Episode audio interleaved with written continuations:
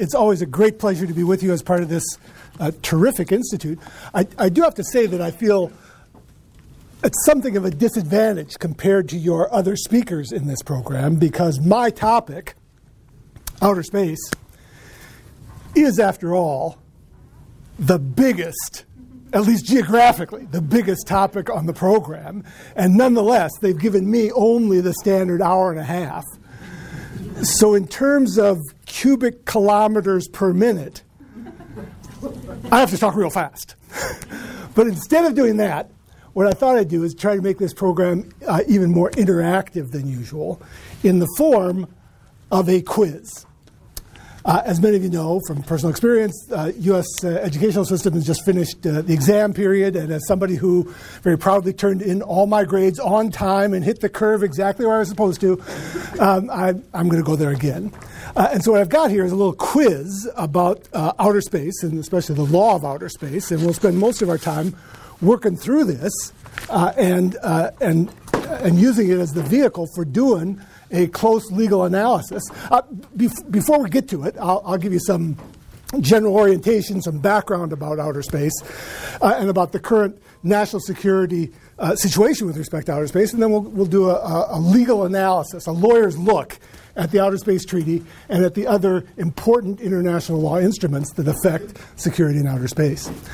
The starting point for all this, I think, at a philosophical level, is that many people have customarily thought of outer space as being different.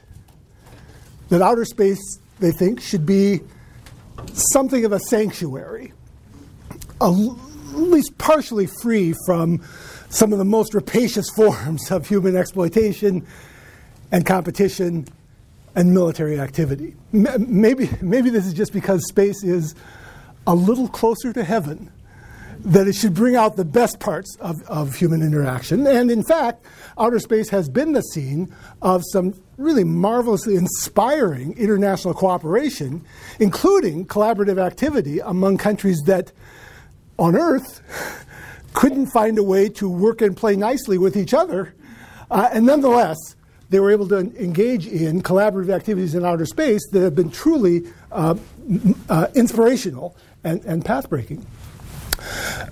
On the other hand, many people consider that notion that space should be a sanctuary, consider that just a romantic muddle, and insist that outer space is just a place.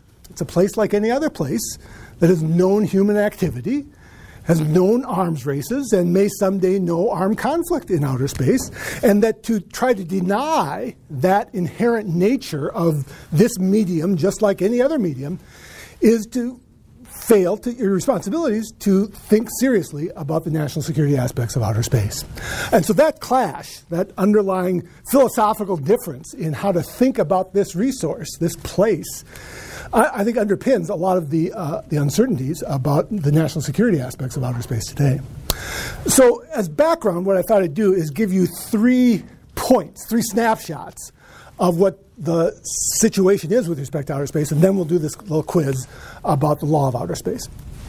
The first point may be the most familiar, and that is to emphasize the enormous and nonetheless still growing use of outer space for the full array of civilian and military purposes in the United States and elsewhere.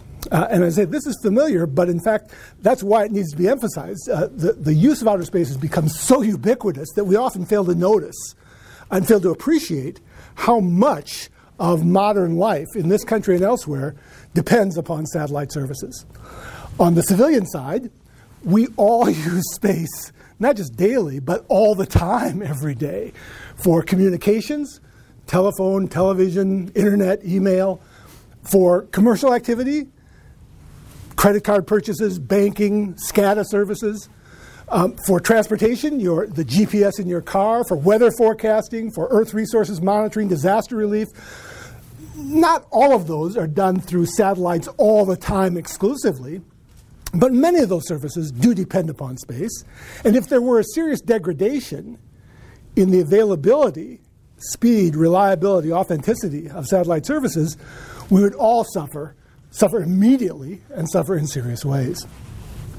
On the military side, the use of outer space is, if anything, even more profound that modern militaries rely upon satellite satellite services for the full array of activities. At the moment, we do not have in outer space weapons in the sense of the pointed end, pointed or explosive end of the spear, uh, but we've got satellite support services throughout space, and a modern military uses those satellites for command, control, and communications between headquarters and deployed forces, for position navigation and timing, so that every vehicle can know where it is and where it's going, including not only ships and aircraft and land vehicles, but modern, uh, some modern smart bombs uh, use satellite services.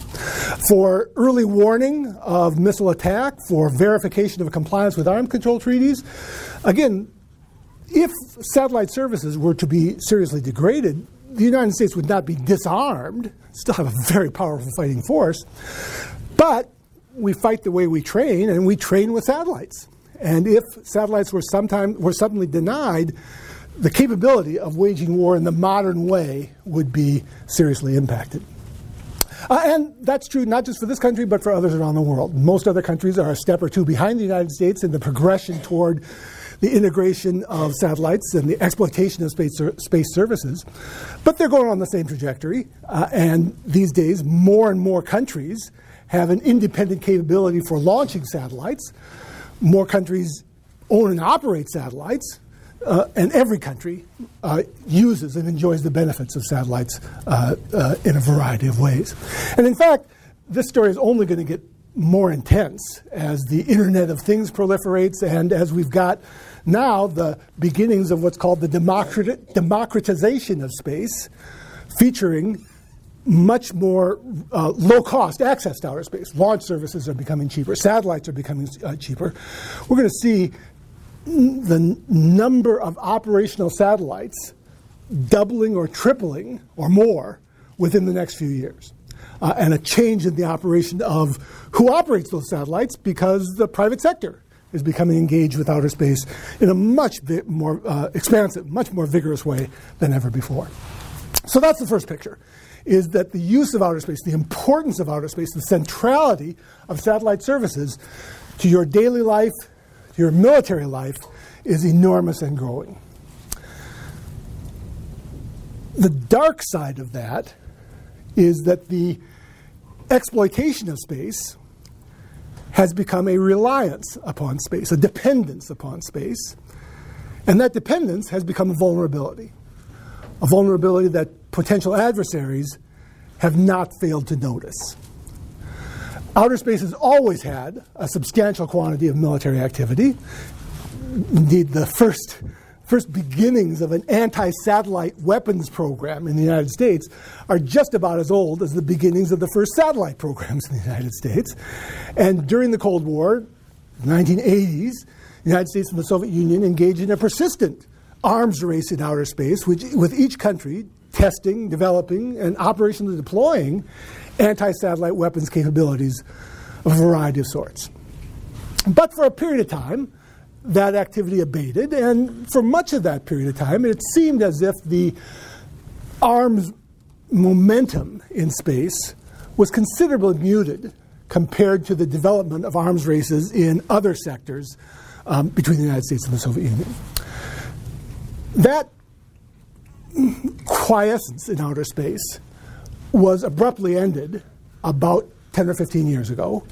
Um, many people would, would, would uh, date the wake up call for the modern concerns about security in outer space to 2007, when China tested an anti satellite weapon, launched an interceptor that collided with one of their defunct satellites, smashed the two spacecraft, uh, and created uh, a, a swarm of debris that will persist in outer space and continue to be a hazard to safe space operations for decades to come. In fact, if we had more time, if we had more time, uh, we could spend uh, uh, we could usefully spend time on the problem of debris in outer space. That is now widely recognized as perhaps the most persistent, serious threat to the future exploitation of outer space. That there's so much junk up there, traveling at such high speeds and remaining in space for depending on its altitude, uh, for years or decades as a hazard to space operations. The Chinese test was probably the world's worst debris creating event in outer space, but by no means the only one. Uh, China tested its, its anti satellite weapon vividly in 2007. 2008, the United States responded with its own demonstration of another anti satellite weapon, shooting down one of uh, a, a, failing U.S. satellite. Um, just a couple of months ago, India became the fourth country to test an anti satellite weapon. Same sort of mechanism, shooting down one of its own satellites by an interceptor that collided with it in outer space. They did that one at a lower altitude, and therefore the debris from that event should precipitate out of space relatively soon and not persist the way the Chinese 2007 test did. But it does demonstrate the uh, vigor with which countries are pursuing anti satellite weapons of a variety of techniques. This interception method is only one technique. There could be directed energy using laser beams or uh, cyber mechanisms. Lots of techniques for shooting down satellites because they are, after all, vulnerable birds. They are expensive, and therefore you don't put up very many of them. They're hard to shield because weight is so expensive to put up into space.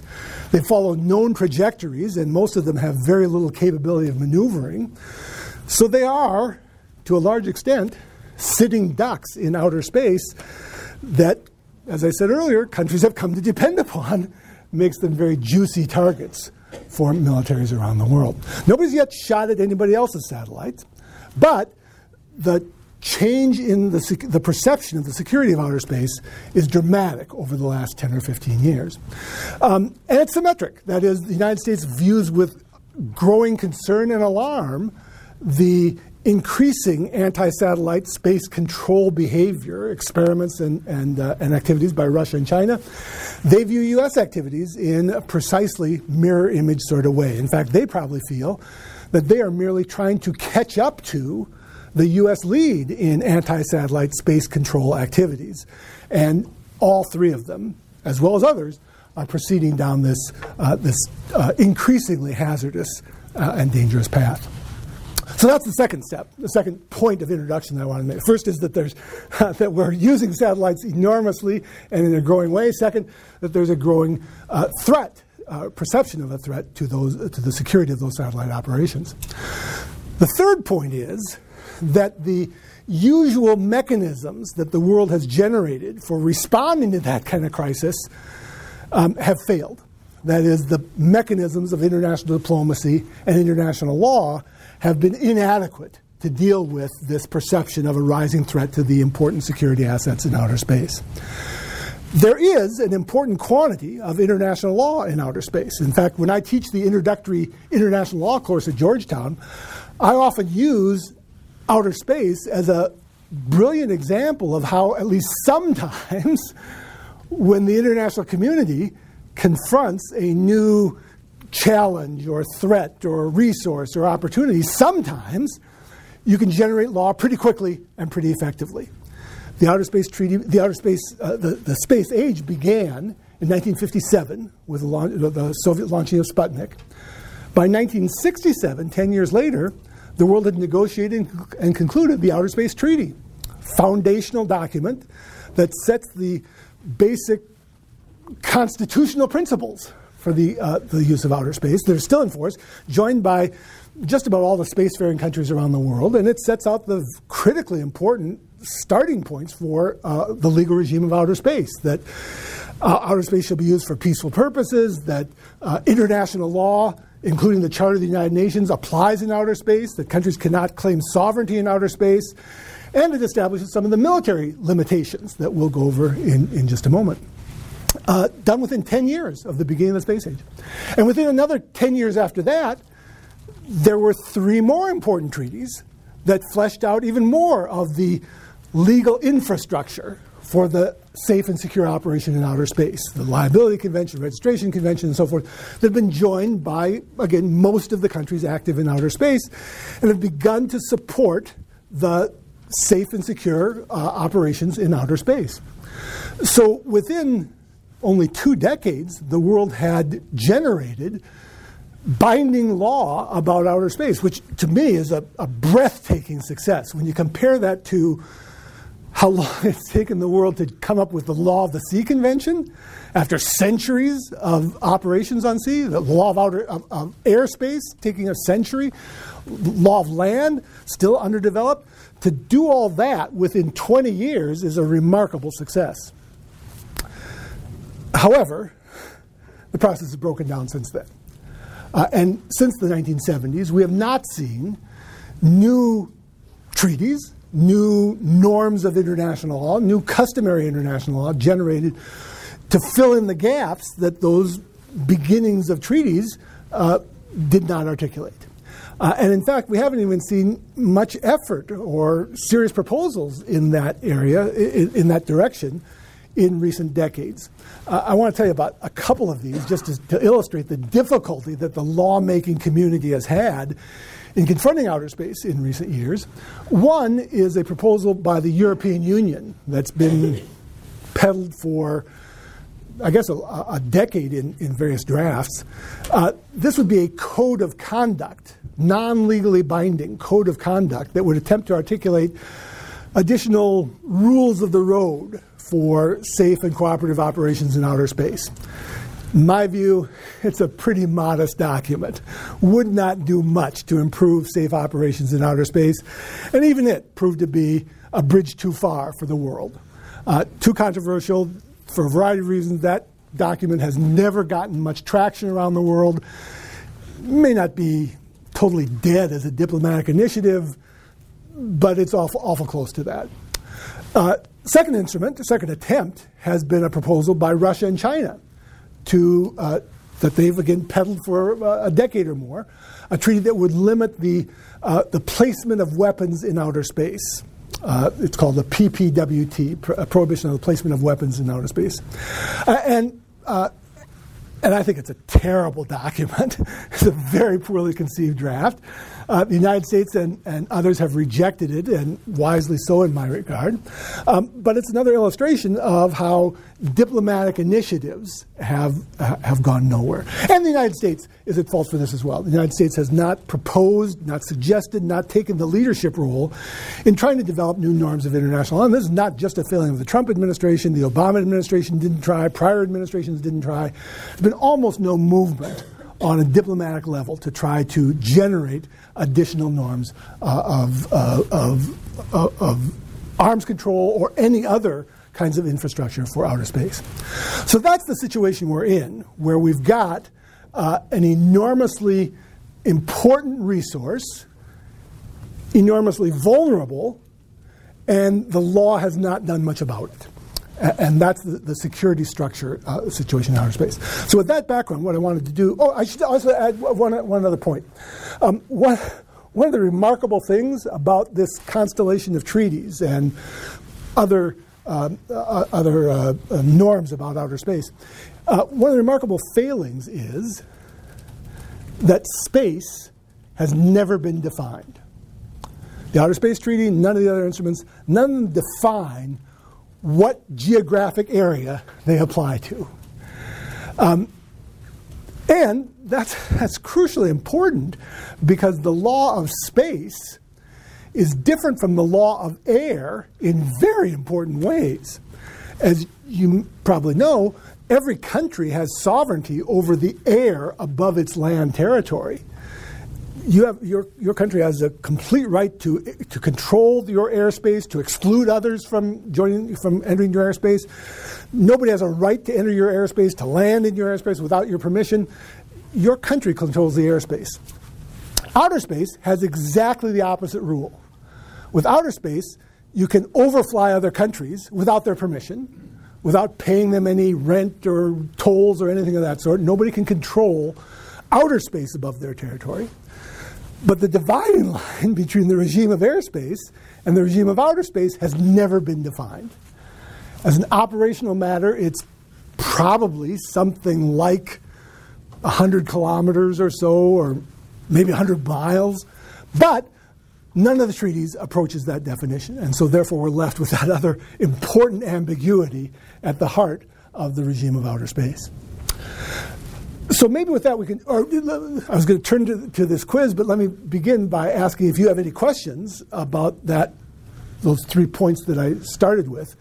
Um, I know that, that, that this, this, group has uh, uh, represents substantial diversity in terms of your backgrounds and your expertise, your political orientations, uh, and so I really want to encourage this uh, you to um, to make this as uh, as participatory as possible. Do you have any questions before we, before I start asking you questions?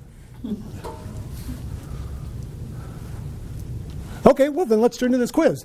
So the, this is structured as a uh, a, a, a, series of questions about the law of outer space. And I put on the reverse of the, the handout the, uh, the text of the crucial part of the Outer Space Treaty. Maybe we should start with that briefly. The Outer Space Treaty, uh, reflecting the treaty drafting style of its time, is a pretty brief document. And Article 4 contains all the provi- or almost all the provisions that are relevant to the military operations in outer space. And it's got two paragraphs um, that briefly say that uh, each party undertakes not to place in orbit around Earth any objects carrying nuclear weapons or other kinds of weapons of mass destruction, install such weapons on celestial bodies, or station weapons in outer space in any other manner. And the second paragraph deals with uh, the moon and other celestial bodies. So there's an important contrast there. Um, the difference between the rules that apply to the void of outer space and the rules that apply to celestial bodies the moon, asteroids, and so forth, other planets. On the moon and other celestial bodies, uh, used exclusively for peaceful purposes, and you can't establish military bases or installations or fortifications or test weapons there. So, with that, let's uh, let's do a, a, lawyer's analysis of the text of the treaty um, and see see what um, what principles we can come up with. Okay. So, question number one. Uh, and, and, and I'll ask this in multiple ways. First, what does the treaty currently require or prohibit? Uh, and what should the treaty or other treaties require or prohibit? And, and then finally, as a policy matter, what should countries do? So, country, uh, so question number one Is it legal to place in orbit around Earth a nuclear weapon, a dirty bomb, or a chemical weapon designed for attacking targets on Earth? Why? What have you got? Uh, so the first paragraph says, parties to the treaty shall undertake to place in orbit around the Earth any objects carrying nuclear weapons or other kinds of weapons of mass destruction. So, for nuclear weapons or chemical weapons, dirty bombs, those would all be weapons of mass destruction. Good. So this was the warm up. This is the easy one. Easy one. Thank you for doing that, breaking the ice, uh, and getting it right. I mean, it's, it's, always a big risk. If you ask an easy question, somebody gets it wrong, then, then you got to back up a little bit. But that, that's right. So, so uh, people often mistakenly think that the Outer Space Treaty is a broad prohibition against all nuclear weapons in space. And it's more narrow than that. That first sentence has three particular verbs that say about that, that describe the things you cannot do. You can't place in orbit, install such weapons on celestial bodies, or station weapons in outer space in any other manner. And we'll see that those three verbs cover a lot of activities, but not everything. One thing they do cover is placing uh, those weapons in orbit around the Earth. And so the next question is is a, uh, what counts as a nuclear weapon or other weapon of mass destruction. And I think you're probably right. That, that, that's, a, that's another term that, uh, that international law, in particular this treaty, does not define what is a nuclear weapon or other weapon of mass destruction. Uh, that's contested somewhat in international law. There's an, an important resolution from the UN General Assembly that articulates what is a weapon of mass destruction. But as you know, the General Assembly does not have the authority to make binding law the way the Security Council does, and therefore that it's an important and authoritative statement, but not legally binding. But probably the world would define a WMD as including a chemical weapon or a radiological dispersal device, a dirty bomb, uh, as being a WMD. So we got the first one right. Um, unless anybody has any rebuttals or other elaborations on that? Okay, let's move on to number two. Is it legal to deploy in space a non nuclear ASAT, anti satellite weapon, a space mine? It's designed to orbit silently, passively, until somebody, its owner, gives it instructions to maneuver up against a target satellite uh, during a future war. Is that legal? couldn't. Tell us why. It simply talks about nuclear or WMD is the only thing that you can station out there. This would not fall under either of those categories, of being a WMD or a nuclear. I think that's right. And therefore, countries have experimented with, have plausibly developed co-orbital, conventionally armed anti-satellite weapons. Um, couldn't put a nuclear weapon up there, at least not in orbit, but a conventionally armed ASAT device could be put in outer space and could passively orbit until instructed, until guided to either collide with or maneuver next to and explode in proximity of a targeted satellite. The Outer Space Treaty does not prohibit that as long as it is uh, conventionally armed rather than nuclear armed. Um, uh, the, the second paragraph says that you couldn't put such a device on the moon, at least if it's a um, uh, you can't uh, put in, a base installation or fortification or test weapons or conduct military maneuvers on the moon, um, but you could in uh, in the void of outer space. Somebody had a question about that. Yeah. Doesn't it hinge on what the definition of a weapon mass destruction is? Tell us more about that.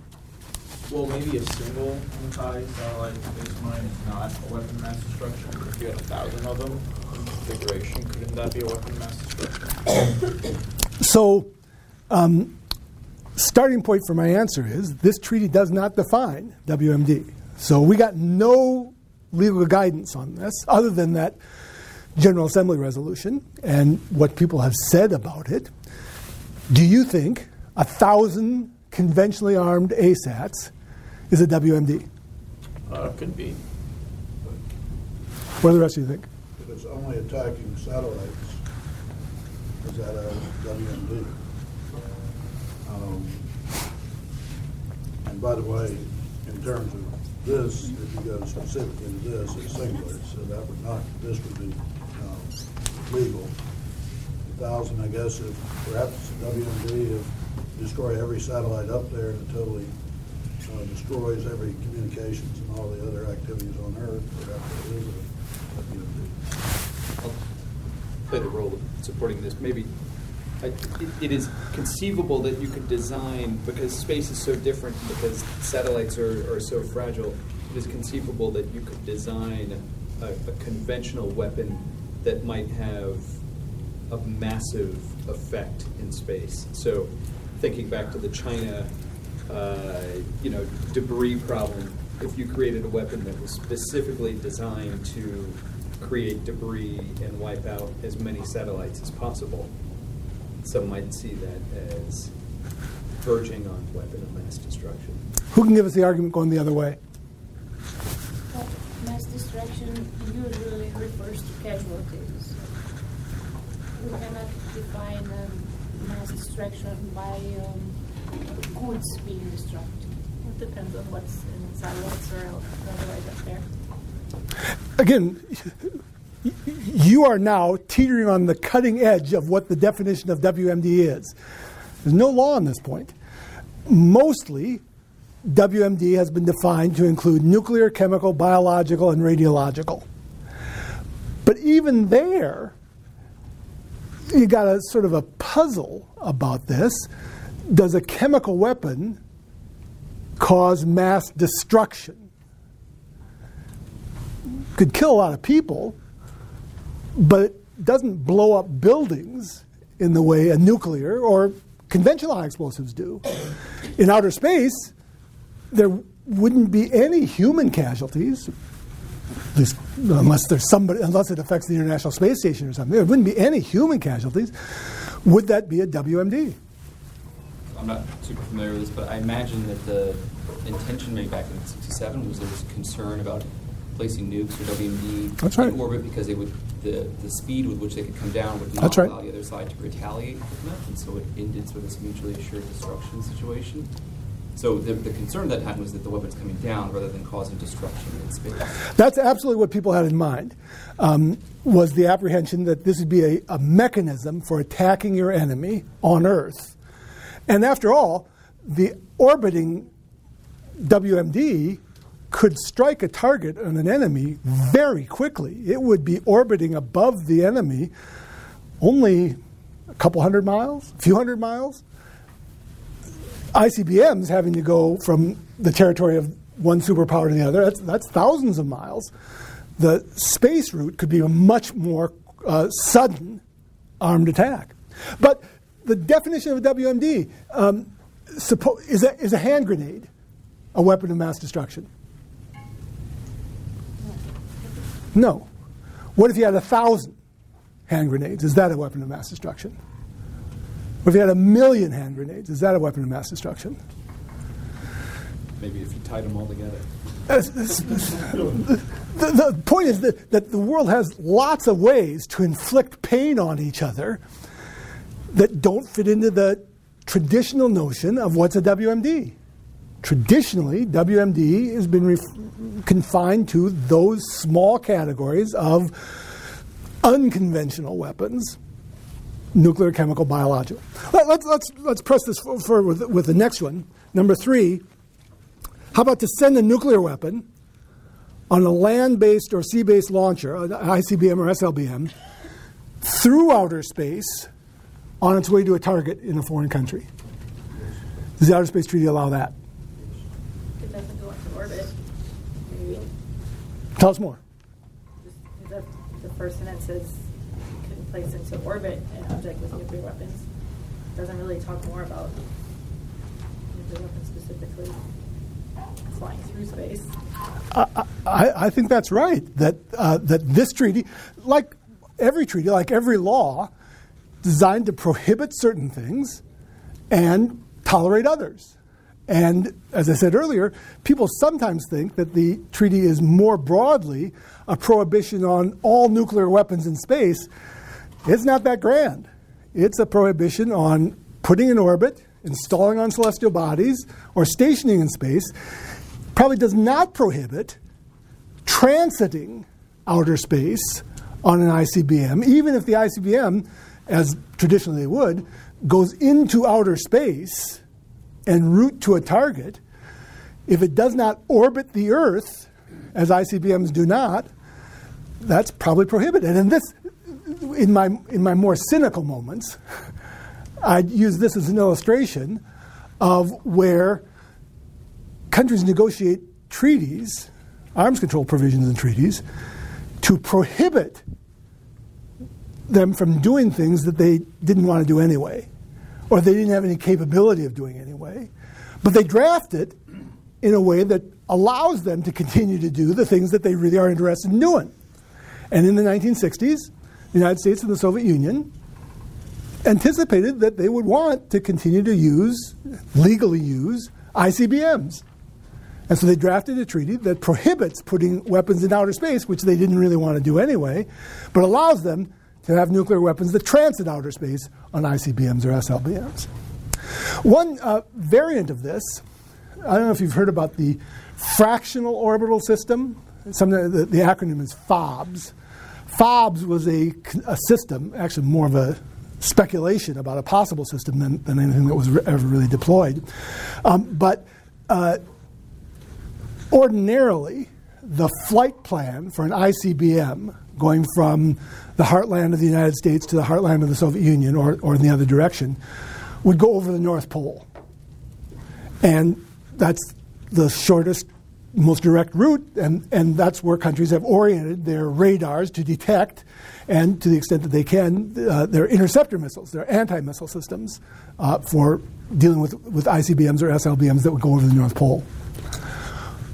What if you turned things around and sent the missiles over the South Pole? They'd go most of the way around the Earth, attack the target from the south rather than from the north, and evade detection by the radars and anti missile systems that the other country had in place. What would the Outer Space Treaty say about that? Hmm? Didn't orbit. You can't do it. Why? Because you're putting it into space, because it's gonna have to be in orbit at that point to re-enter after it comes down from the South Pole. And what do you say to that? The orbit means it makes a circuit of the Earth if it only goes three quarters of around the Earth, it's not an orbit. What do you think? You're entering orbit. Doesn't, you don't have to go all the way around the Earth to orbit. Let's- Aren't you you know. or- in orbit going over the North Pole to some degree? It may only be for a very short, Okay, I'm going to change my definition then. So I'll, I'll define it whereby, based off of, of non-mechanical means, the uh, projectile or the missile is traveling through space. So ICBM, they're positioned in such a way that they're using fuel and that is going to get them to the target. Here, um, if we go ahead and put it uh, the long way around, they're not. They're using gravity, they're using um, physics, you know, uh, physical forces to get to the target. So that would have been a much more restrictive version of Article 4 of the Outer Space Treaty. That would have said you can't put missiles in space. You can't- put nuclear weapons in space on a missile. Um, whether you're going the long way or the short way, you can't do that. Or you could have said you can't you can't do you, you- prohibition on going the, the short way, but but it's permitted to go uh, prohibited to go the long way, but permitted to go the short way. Again, international law does not have a, a, uh, an authoritative answer to this question. What you've got is the text, all the text that exists on this. Some other treaties did prohibit this FOB system, this fractional orbital system. Those treaties have, have expired, are no longer in force. And I think that you probably got it right, that the definition of place in orbit probably requires that the prohibition applies only if the satellite does one complete circuit, of, at least one complete circuit of the Earth. If it only goes three quarters of the way around, it's not in orbit. But that's contestable. What is What- it? what? Not in orbit. It's a fractional orbit. Do you buy that? No. So I do have a technical question. So, so is it still ballistic, or is it reaching orbital velocity and then decelerating? I mean, that's that's a technical question, but that might matter, right? I'm not sure the term ballistic. uh, Do we have any engineers here? No. So, what's the, what's the definition of a ballistic trajectory? difficult to recall at this point in time. So, ballistic doesn't do very much work for you here. The term ballistic just means something that gets an initial thrust and then essentially coasts toward its target without any additional power en route. And it's once the initial thrust is finished, its trajectory is influenced just by gravity or air pressure or something of that sort. And in contrast, a cruise missile is one that is powered continuously throughout its flight, more like an airplane. A cruise missile, in effect, can be thought of as an unpiloted or no pilot on board, the continuously powered uh, uh, uh, missile. A, a, a bullet fired from a gun follows a ballistic trajectory. It gets an initial thrust, and thereafter it is unpowered. An arrow shot from a bow. When you throw a baseball, that follows a ballistic trajectory where it's just gravity or air, uh, wind, friction, resistance that, that operates on, it's not additionally powered. The fractional orbital system gets an initial thrust, and then the engines cut off and fall off, and the missile, the, the warhead, continues on its trajectory around Earth. Okay, let's, let's, let's take the next one. Number four. To deploy in space a nuclear explosive device to be used to. Do, oh, uh, I, I should have started by saying that. Uh, in the last couple of years, I've been doing some work with NASA on the problem that NASA and other companion space agencies around the world identify as planetary defense. Planetary defense asks the question what would you do, what should be done, what could be done, if we discover someday that there's a large asteroid on a collision course with Earth? And someday, when we don't have to cram all of outer space into 90 minutes, we have a separate program just on planetary defense. Uh, tremendously important and difficult problem. Uh, and and one of the one of the shocking aspects of this is that that the world, including NASA, the Department of Defense, other countries, don't have a good answer to that question. Um, first of all, there are a lot of things, a lot of potentially very hazardous objects in outer space we can't even det- detect. We don't even see them coming. But even if you did see one coming, nobody has any capability at the moment for doing anything about it. They travel so fast, they come in at such an odd angle, you would not be able to shoot the thing down. But people have speculated maybe one possibility could be that you might use a nuclear explosive device against this incoming asteroid. And you may have seen those movies of uh, Deep Impact and Armageddon and all that. Yeah, yeah, don't pay any, don't pay any attention to those movies. They, they, those were if it's here's a rule of thumb for you. You didn't pay your tuition for this, but as if it's got Bruce Willis in it, it's not a documentary. Uh, and so, you, so the technology that was on display in those movies is not what would be used. But one concept is that you might, if you saw an asteroid coming, uh, there's a variety of techniques, you, at least imaginable techniques, but one could be to use a nuclear explosive device, not to blow it apart, but to divert it, to uh, use the heat and the, the, uh, the energy from the nuclear explosive to cause uh, molecules on the surface of the asteroid to evaporate. And as they evaporate, they impart an equal and opposite force in the opposite direction, and that might divert the asteroid just a little bit.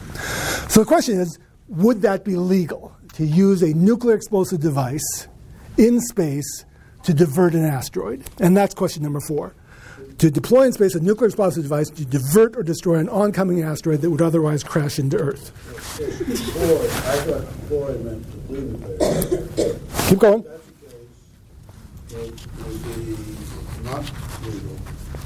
If it's to use it where it simply progresses through space.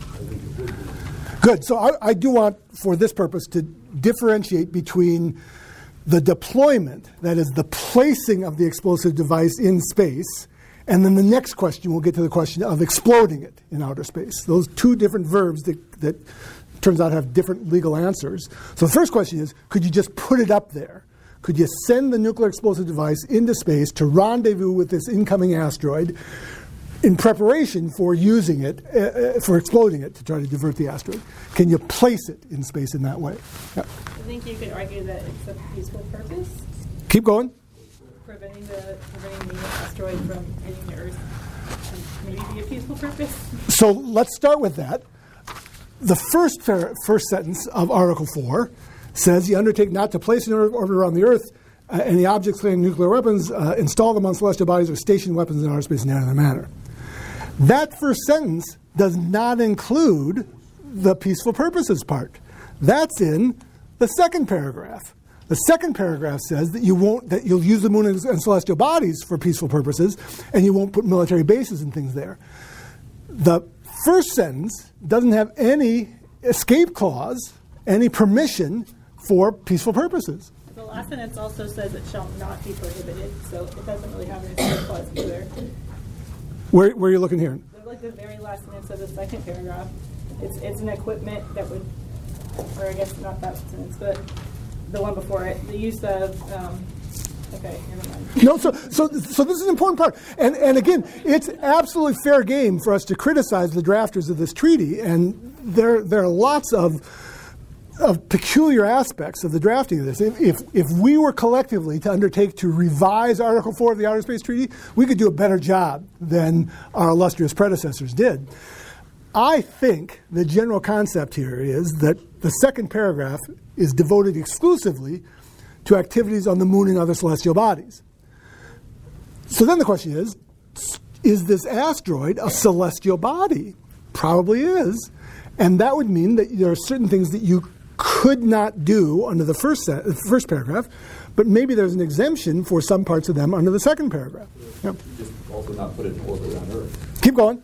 I mean, just hang out there. It's not in orbit, or it's an orbit around the moon or somewhere else. Good. So one important question here is what would be the, uh, the concept of operations for this planetary defense mission? And one of the first rules would be that if you could, you'd like to intercept this incoming asteroid a long distance away from Earth because um, an explosion in outer space, a nuclear explosion in outer space, would, would damage or destroy all the satellites that are around it anyway.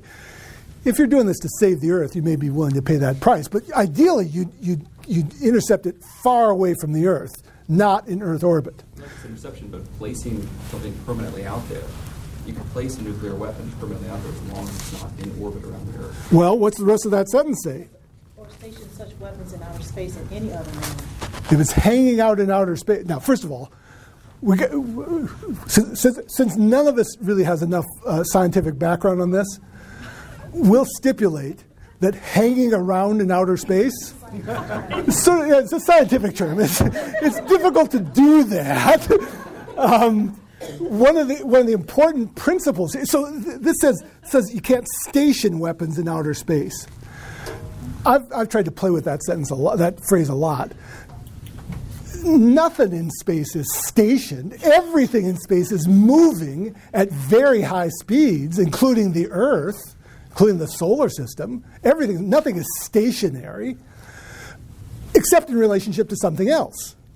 So you might say that something is stationed with respect to the Earth or with respect to the moon or the sun or something. But that phrase, you can't go very far in interpreting this treaty before you wind up puzzling over that. Yeah. Well, it prohibits state parties to the treaty. Good. But if you created some sort of planetary defense agency, Good. you could do it. Good. So, um, uh, uh, or, or you could call that the United Nations. I mean, we've got um, one of the, uh, this, Just, I'll just do it. Sarah's helpful. Agency, so this this goes a little bit beyond um, uh, what I'd intended to cover today, uh, but but it's an important point, and it's one that, that is sort of an anomaly in international law. Um, those of you who study international law know that the general fra- the concept of state responsibility is that ordinarily a country is accountable internationally for its bad acts, for things that the state does. But ordinarily, a state does not have responsibility for actions done by its private persons. If you are Tesla could do it. well, so, so, so in general, if you are harmed by a private person in France, is anybody here from France? Okay, so let's pick on France. Um, if you are harmed by a French private person, you can pursue remedies against that person, but France is not responsible. You can't sue France if a private French person or corporation steals your wallet or defrauds you in a contract or something else. That's, the government is not responsible for the bad acts of its private person. That's the general proposition, state responsibility in international law. And the United States is not responsible for things Tesla does, uh, and, um, uh, and the corporation is, but not the government. However, space law is different in that regard under a different art- Article 6 of the Outer Space Treaty, which I did not give you because I didn't anticipate you'd be taking this conversation in that direction. under Article 6, every country is responsible internationally for the acts of its private persons in space. And that means that when, te- and, and therefore the government has an, an associated responsibility to authorize and supervise the activities of its private persons in space, private persons or corporations. And therefore, if Tesla does something in outer space that violates the Outer Space Treaty, the US government is responsible. That's an extraordinary rule for international law. Ordinarily, in international law, state responsibility does not extend that far. The Outer Space Treaty and the associated other instruments create state responsibility for the acts of private persons. Do you have a question? This just come up. Didn't didn't the U.S. have a satellite that destroyed something in Australia, and it took the U.S. government like 25 years to finally pay the private people in Australia for whatever was destroyed? So I think that one was not actually this, because that, I, I, if I'm thinking about the same incident you're thinking about, uh, that one was a government satellite. But there is another aspect of this that, again, that I had not intended to go into today.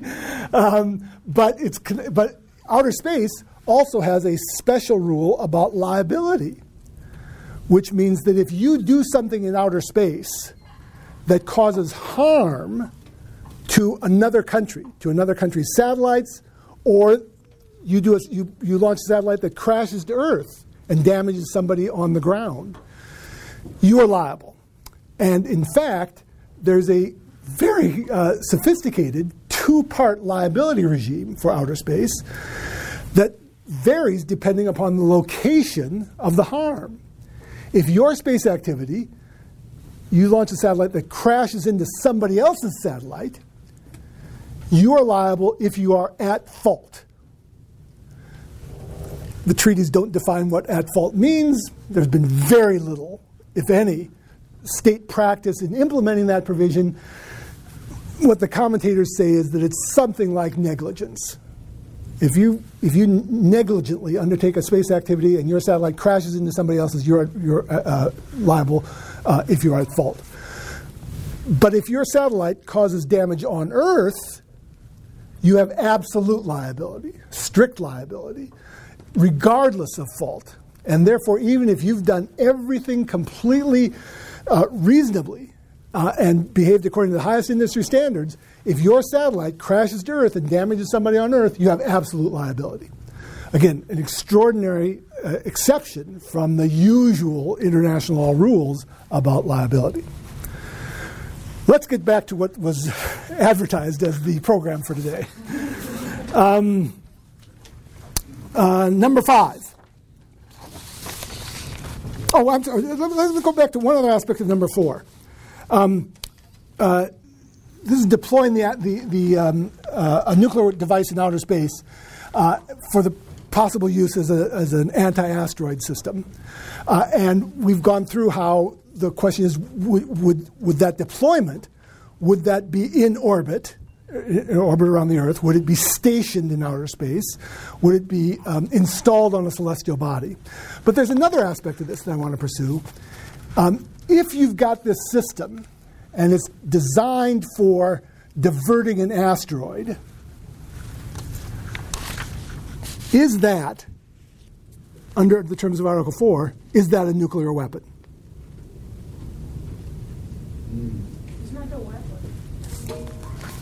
What? Um, I was thinking of it because it depends on the purpose. So, you know, like you were saying, weapons of mass destruction, same kind of thing. If you're actually seeking to save everyone, Right. then it's different. So, so, you've, so, so that suggests that a nuclear explosive device is not necessarily a nuclear weapon. Yeah. Let's take a simple thing. A Pistol, a pistol can be used for not as weapons, but as a target gun. It could be used for other things in a weapon. Uh, And I don't think that that would allow us to say that this is not a weapon. So if that nuclear device in its form that's going to be used to destroy the asteroid Well, is exactly the same. put it in the customary international law. exactly the same as a nuclear weapon Practice it. and could not be used, now, if it could not be used as a nuclear weapon on Earth, then I think it would meet your definition. If it could still be used as a nuclear weapon on Earth, then I think it would still be a nuclear weapon. This is exactly the debate um, that it's not a weapon because of its intended purpose. It is a weapon because of its inherent nature. What do the rest of you think? Yeah. I mean, a weapon's a weapon. I've got a KA-BAR, that's a weapon. I've a steak knife, that's a steak knife. Like, I mean, it's not, could it be used as a weapon? Sure, so can my sho- shovel. But, but that's, I mean, I think you're using this nuclear weapon, this capacity as a hammer to move this thing off course. It's not a weapon. Could I kill somebody with it? Absolutely. So your focus is on the applica- the use. The intended application is not for warlike or hostile purposes, and therefore, even though it's something that could be used for warlike or hostile purposes, because in this instance we'd be not using it for that purpose, it is not a weapon, and therefore, prohibi- therefore it's, it's not prohibited by the treaty. I think that will be very hard to define that because you may put uh, uh, a satellite there for a long time. You, you don't know what, what the future purpose use. I mean, you don't know about that until someday you find I want to make that, that weapon. So that could be very, very ambiguous situation. I, would support it with. So you want to say that it is that that a nuclear explosive device is always a weapon If it could be used as a weapon, I would prefer that as weapon because when they deploy that one, you don't know the exact purpose to use that. You can't get like a classified document docu- document to say I want to use that as weapon. Right. It's very hard to prove that, right? If I want to get some certainty in, in international law, I will say that. Let me, let me ask for a show of hands, because there, there are two views here. One is that it's not a nuclear, that the nuclear explosive device is not a weapon because it will not be used for hostile purposes. The other is that it is inherently and always a weapon because of its capabilities. How many of you uh, uh, would be inclined toward the first view, that it's not a weapon because of its uh, intended purpose? Raise your hands. Is, is nuclear weapon defined somewhere? Not defined. You're hoping there's an easy answer here. If there was an easy answer, I wouldn't ask you. Uh, and how many think it's? Uh, how many say it's prohibited because of its inherent nature? So it looks as if there's more on the first view, that uh, sl- slightly close, but more. Uh, so, so tell me more. So I, I can see the argument for the for the first view, but I would take the second view because it would create uh, custom in international law that might allow people uh, just right most people saying would allow nation states to station nuclear weapons in orbit Right. and say, well, we're just having them out there just in case Right. more asteroids come. Right. And uh, at that point, you know, it would be difficult to uh, to distinguish that Right. from the case of Well, and as a practical matter, if this came up today, the only nuclear explosive devices that exist in the world are devices that were designed and deployed to be used as weapons. You, you, if you were going to use one against an asteroid, you'd pull it out of a, a, a weapons stockpile or off of an existing ICBM or SLBM or some other web, and you'd take that device and put it up against the asteroid. We don't have any nuclear explosive devices that were developed for anti asteroid use or for other peaceful purposes. Now, in the fullness of time, we probably could. Would that make a difference if you gen- if you started engineering something for the explicit purpose of using it as an anti-asteroid system? Would that make a difference to you? Or, since that device too could be a weapon, uh, and and uh, and you wouldn't want countries to be able to evade Article 4 of the Outer Space Treaty by saying, oh, no, no, we're putting lots of these things up in space and orbiting over the, them over your country, but you don't need to worry about that because we're only putting them up there because someday there might be an asteroid. So it should be permitted by the treaty. I think it's an easier question when you're talking about detonating it than deploying it just in case. Okay, well, let's take that one. You wouldn't have that interview with the where it's hanging out. It's just, going to go right now. So, uh, j- just as we leave this deployment thing, um, I told you I've been doing some work with NASA. One of, the- one of the activities on planetary defense has been uh, that NASA and its counterpart space agencies from lots of other countries have uh, have started to write, have started to study this, and uh, and they've uh, started to explore planetary defense capabilities. One of which is a nuclear device. They commissioned a group of of lawyers from the different countries to write a report. Uh, and our report is now in the process of being finalized. Uh, and we adopt the, the position that it's the inherent nature is what you control here, that uh, that the uh, that the device will always be a, a weapon, even though its articulated purpose would be for a non-weapons purpose. But I got to say, it's a contestable issue. Um, actually, before we leave this, you know, the, the usual mechanism for interpreting a treaty under the Vienna Convention on the Law of Treaties is to construe terms in their ordinary sense and to uh, pay attention to the object and purpose of the treaty. What's the object and purpose of Article 4 in this passage? What? Red having nukes in space orbiting or on celestial bodies for military purposes. And so that leads you to the view That would lead to the view that it, it's inherently uh, it should be prohibited. Is there another way to construe the object and purpose of the Outer Space Treaty? to use nuclear weapons to attack other countries. If you position in them in order to blow up, sa- uh, blow up the asteroids, then that's not the purpose, and that's not what this thing is. So again, um, it leads you to this uh, this unresolved conflict about how to how to construe this sort of instrument, and that again.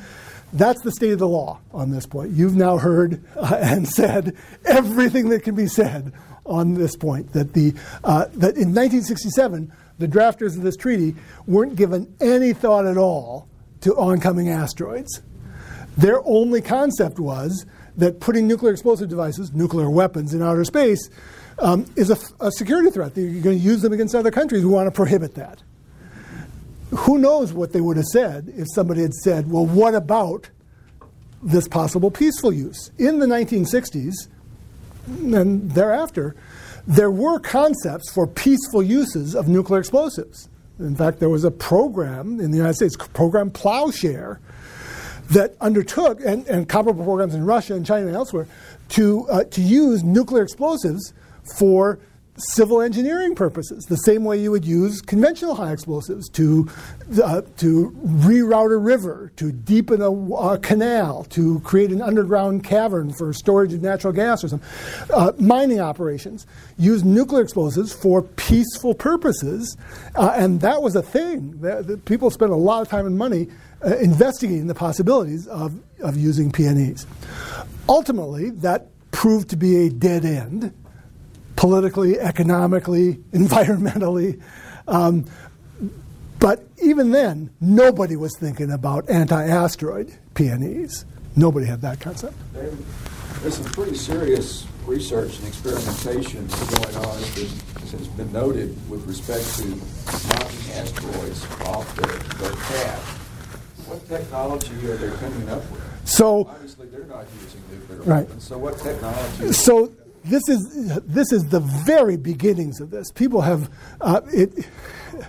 Sometime you'll have to put on a separate event here for, for planetary defense. Yeah, that's. but if I'd known that John was going to be sick this morning, I could have come down early and I could have. Anyway, um, so. Before he answers that, I, you know, this testiness about time. Professor evidence is completely every year, it's true. he wants me to cover the entire body of the law of armed conflict in an hour and 25 minutes. it's true. It's true. and, uh, and, and, he complains about it. And so, that, um, so, so we have only the very beginnings of concepts for how to divert an asteroid. Uh, and one important aspect of this that I hadn't understood, and, uh, and you know, we all went to law school so that we wouldn't have to learn physics. Uh, and, uh, and, and I still don't understand this. But if you're trying to deflect an asteroid, the way to do it is not to nudge it to the side. The way to do it is to hit it straight on, which will slow it down a little bit, or to hit it from behind to speed it up a little bit, so that when it intersects the Earth's orbit, the Earth isn't there. And for whatever reason, you'll just have to take my word for it, because that's what I do to the physicists. That's more efficient than nudging it to the side to change its trajectory. So people have tried to figure out what's the how could you slow it down or speed it up. And the most obvious way is to ram a spacecraft into it, either head on or from behind to slow it down or speed it up. And the heavier your spacecraft, compared to the weight of the asteroid, the more it could speed it up or slow it down. And you wouldn't have to speed it up, you know, depending on the size of the asteroid and the trajectory and all. You might not have to speed it up a whole lot. So the concept with this kinetic interceptor is that you would see this as step one, detect the asteroid a long ways away.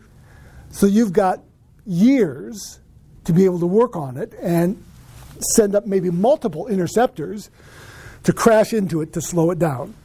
Nobody's ever tried that. For the first time, NASA is about to do that with a spacecraft that will launch in, I guess, next year. They're aiming at a small, it's, it's actually a, a many asteroids are complex structures. The one that they're aiming for is an asteroid called Didymos that actually consists of two bodies a main asteroid and then a smaller asteroid that orbits around the main one. And they're going to ram into that small orbiting asteroid uh, head on and see if that slows down the Didymoon by a measurable amount. And that might tell them how big a spacecraft you need in order to slow down a appreciable sized asteroid by one, one form or another, by, by one amount or another. So, one concept, probably the most obvious, is to crash into it from ahead or behind. Another, another option that, again, is just on the drawing board, none of this has ever been tried, but even without knowing any physics, it does seems to me sort of uh, uh, interesting, uh, and that is to use uh, a, a spacecraft, again, the heavier the better, that would uh, rendezvous with the incoming asteroid, but instead of crashing into it, would fly alongside it and would use the microgravity attraction between the asteroid and the spacecraft to sort of draw the asteroid toward the spacecraft. And the spacecraft would have thrusters that would incrementally move it a little bit away, and the asteroid would a little bit by microgravity follow the asteroid, follow the spacecraft as it moves either faster or slower. And again, that that seems kind of cool. Um, I don't, don't know whether it would work. There aren't even any experiments in, uh, that have been planned for experimenting with that kind of microgravity. Those kinds of options, the microgravity, the kinetic interceptor, um, do require that you have years or decades of advance warning. If you don't have that, then using a nuclear explosive device to uh, energize the volatile molecules on the surface of the asteroid and have them propel, have them evaporate or sublimate, and have that, that impart a force in the, astro- on the asteroid going in the opposite direction. That seems to most people to be the most plausible um, last chance aspect. You, you probably would not want to, as Bruce Willis did, blow the thing apart. Um, because if you blow it apart, um, it's still following the same tra- trajectory. It's still going to hit the Earth, but it's going to hit the Earth instead of in one big place, it's going to hit the Earth at many smaller places. And many, and the physics of it suggests that that probably would mean that would cause even more damage on Earth than if it had one big impact, or at least it could have an even bigger impact. You, you, you may know that um, with nuclear weapons, for example, um, one nuclear weapon on a target would have a certain radius that it would generate destructive blast and heat. But if you wanted to do even more destruction, you would have three somewhat separated nuclear explosions, even if the three of them were smaller, even if the three, the three of them combined had less explosive power than the one big one, the fact that they're spread out means that you do more damage. And that's why many countries have pursued multiple MIRV systems or MRV systems. It, it expands the, de- the devastating power. If you blew apart an asteroid, it might have a similar effect of generating even greater damage through spreading out the, the, damage, the, the impact area. Totally lost track of where we are now. um, you've collectively pulled me off the agenda. Um, let's try. Um, this prevents you from posing the difficult question. Yeah, that's right. Um, let's try. Oh, let's, let's turn to. Uh, I guess we we're up to number five. Um, so, so this is about detonating the device. Uh, we've, we've, tried to separate deploying it from detonating it, and the, the, so then the question is, would it be legal to detonate uh, in outer space? And uh, and here I have to and, and, to detonate for for these purposes, testing how well nuclear weapons work in space, or fighting a war, or destroying an asteroid. Uh, and here I have to tell you, this is a little bit of a trick question. I don't do this in my international law class, but with you, I felt I, I could do that. It's a bit of a trick question because although the focus here has been on the Outer Space Treaty, which is the single most important treaty, it's not the only treaty in outer space, uh, only treaty relevant to outer space. And another treaty is relevant here, and that is the Limited Test Ban Treaty. Limited Test Ban Treaty from 1963 was principally designed to stop nuclear explosive testing in the atmosphere. During the 1950s, the easiest, cheapest way to test nuclear weapons, to develop better nuclear weapons, was to de- detonate them in the atmosphere. Uh, and that had the effect of spreading hazardous radioactivity around the world. And therefore, there, there was uh, a groundswell support for stopping atmospheric testing and requiring, since 1963, that if you're going to test nuclear weapons, you got to do it underground in underground chambers where the radioactive effects will be confined rather than being spread through the atmosphere. That limited test ban treaty does more than prohibit tests in the atmosphere. It prohibits tests in the atmosphere, in outer space, and underwater. And that treaty very expansively prohibits nuclear weapons test explosion or any other nuclear explosion. That is, even if it's not a test of a weapon, any nuclear explosion for any purpose, any description is prohibited in space by the Limited Test Ban Treaty. It is therefore much more comprehensive than the Outer Space Treaty, which prohibits deployment of weapons in certain categories and, and leaves open the possibility that we've played with that you could define a device as not being a weapon. The Limited Test Ban Treaty slams that door by saying nuclear, prohibiting nuclear test explosion or any other nuclear explosion. You with me on that? So then the question is, uh, could you find, is there any wiggle room around that?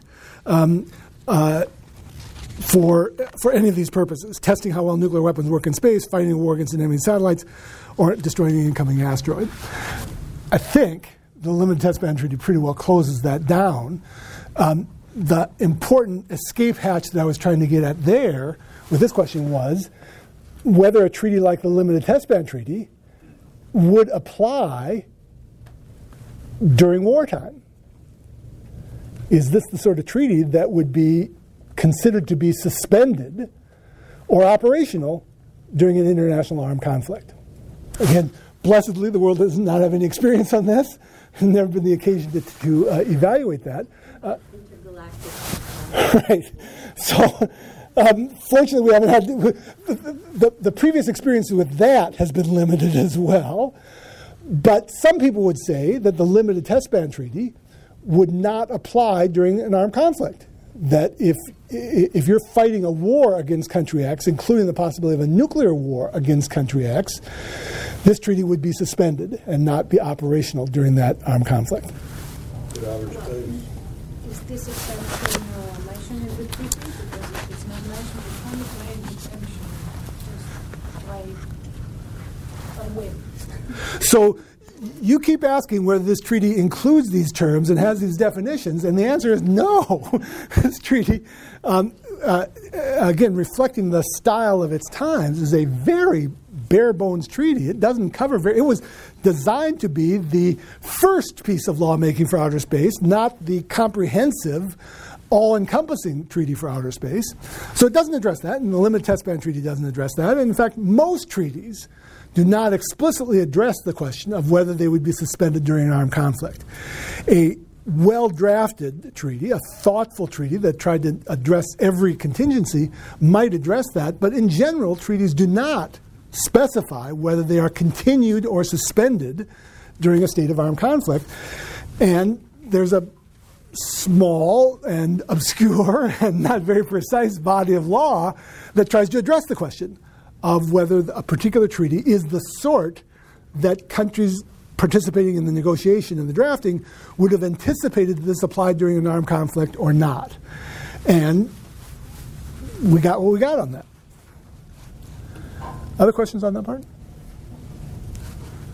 Yeah. Um, this is a kind of changing the subject just a little bit. Oh, sure. Why not? Sure, sorry. Just out of curiosity, where does the treaty define as the beginning of, uh, of space? Like, does it apply to, to high atmosphere, like balloons, for Right. example? So, as I, I, I think I mentioned earlier, that space is not defined uh, in this treaty or in any other treaty.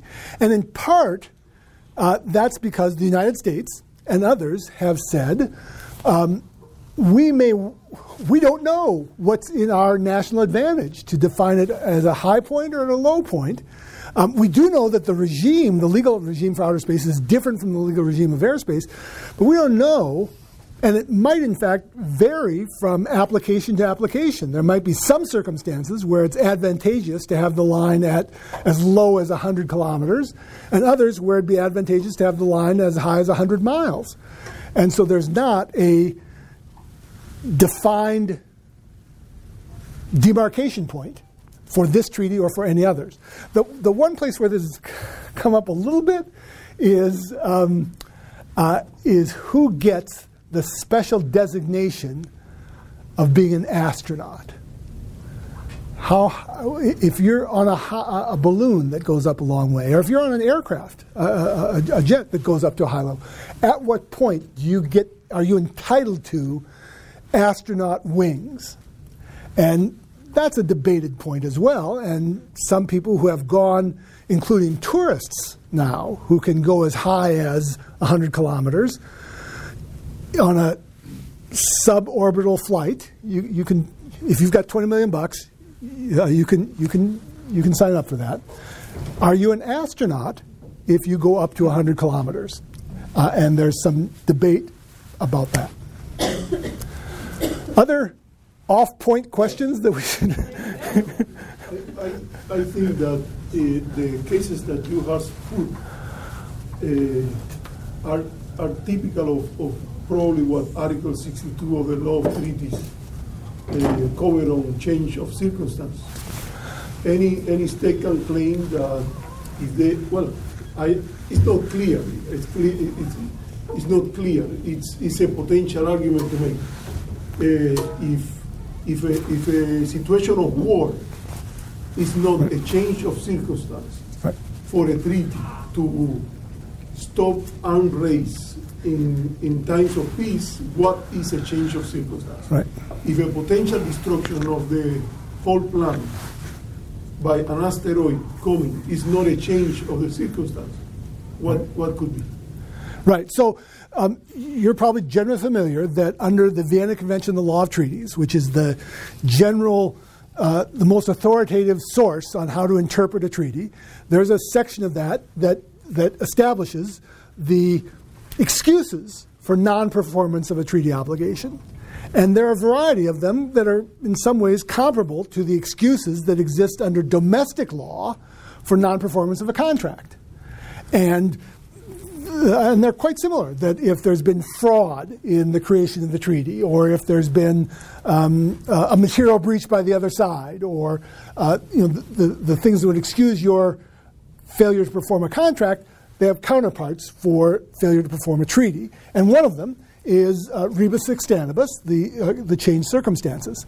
Uh, and one could analyze an oncoming asteroid under that rubric. You could analyze uh, the existence of a state of armed conflict uh, as a changed circumstance. Uh, under Article 62 of the, of the Vienna Convention on the Law of Treaties, however, changed circumstances defined surprisingly narrowly. And international law is, in general, quite resistant to allowing countries to wiggle out of their treaty obligations by saying, oh, things have changed, uh, and therefore I shouldn't be held to that, that commitment. There's been very little authoritative international law, uh, case law on this point, but what there is erects a pretty high barrier against invocation of the changed circumstances, including, for example, that the change has to be unforeseen. If you could foresee it and you did not negotiate a provision in the treaty that would protect you if that eventuality occurred, then you can't invoke changed circumstances as an excuse for non performance of your obligations. Maybe an oncoming asteroid was unforeseen in 1967. Maybe. But the possible existence of a state of armed conflict, that's completely foreseen. That, that's, that's the one thing the world has plenty of experience with, and we know that happens. And therefore, if you don't, if you do not take care to negotiate an escape hatch in the treaty that protects you if there is a state of armed conflict, then you can't invoke changed circumstances. Is it a UN treaty? Which? The outer space treaty. Um, well, so what do you mean by a UN treaty? something that you would have the authority to go to the Security Council and ask for an emergency resolution. So, um, so uh, uh, the Security Council can take up anything, um, and uh, and the uh, in fact, I, I mentioned that this group of international lawyers was trying to deal with the planetary defense scenarios. Our bottom line recommendation is that the uh, the use of a nuclear explosive device for a planetary defense mission would, in many circumstances, be incompatible with the Outer Space Treaty, with the Limited Test Ban Treaty, for that matter, with the Liability Convention. We can go into that if, a little bit if, if you'd like. Um, and that therefore we've got to find some way around the law, some way to get out of the, the constraints of the Outer Space Treaty and the Limited Test Ban Treaty. Many people have the instinct of saying, well, if it turned out that the only way to save the planet from an oncoming asteroid was to throw away the treaties, to disregard the treaties, to ignore the treaties, that's what we should do. And, and that's a plausible instinct. But our view is that as lawyers, we should do better than that. We should find a way that preserves the rule of law, that formally sets aside the treaty obligations rather than just tearing them up or ignoring them.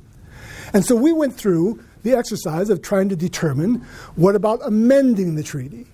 What about having the countries who are going to undertake the activity withdraw from the treaty? Um, and, and these treaties all have amendment provisions and have withdrawal clauses. What about having the activities undertaken by countries that happen not to be parties to these treaties? And, for example, the Limited Test Ban Treaty has never been joined by France and by China. So maybe there's an avenue there. But our preferred method, the recommendation that we made, was along the lines you're talking about, was to have the Security Council address the issue. And you probably know that under Article 103 of the UN Charter, the Security Council has special powers under Chapter 7 to create new law, and, the, if, and, and those new rules created by the Security Council supersede prior treaty obligations. So the Security Council, acting under its Chapter 7 powers, decrees that the oncoming, uh, uh, the oncoming asteroid is a threat to peace and security, and decides that particular countries shall undertake a mission, notwithstanding the constraints of the Outer Space Treaty or the Limited Test Ban Treaty or any other, other international law, and authorizes and instructs them to do so, that Security Council resolution creates a new rule, doesn't amend the treaty, doesn't dispose of the treaty, it supersedes the treaty as a rule of decision for those countries, uh, and that's the avenue that, that, we have in mind, somewhat similar to where, where, you were going with that. And the Security Council could do that. Um, of course, there are five countries that could prohibit the Security Council. The Security Council has the, the five permanent members have the veto power, uh, and it requires therefore, this avenue would require the five of them to agree that this asteroid deflection mechanism is the appropriate response. Do you have other questions on this, or should we? Or I'm a, we've got five minutes left, um, and I know we can't get through the rest of these questions. Do you have other questions about uh, security in outer space that we should address, or, or where would you like to go for the last five minutes?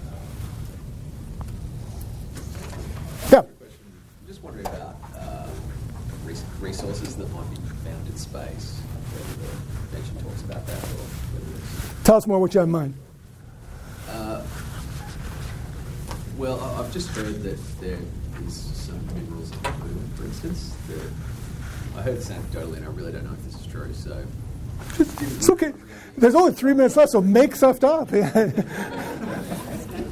could be rubbish, but uh, so I've heard that there's helium three on the moon and that the Chinese space program is aggressively pursuing it. Right.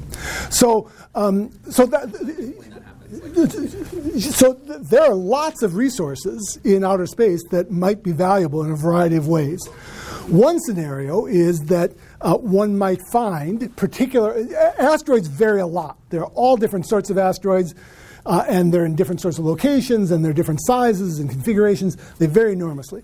But it's uh, but, but it's known that some of them are rich in um, in uh, materials that are scarce on Earth. Not just uh, helium, but, um, but gold, platinum, uh, resources that would be commercially valuable to mine an asteroid, recover that stuff, and bring it back down to Earth. That that might, not today, but at some point, might be an economically viable mechanism for, uh, for a private enterprise. And countries uh, have, the United States and, uh, and Luxembourg has done some, have, have, uh, have passed new legislation that would empower private corporations to do that kind of mining. Uh, that's subject to challenge because the Outer Space Treaty, a part that I did not give you, says that you can't claim sovereignty um, in outer space. And what would be the, the international mechanism for establishing your claim to the materials that you extract from the asteroid? And there's a substantial um, controversy in international law about that.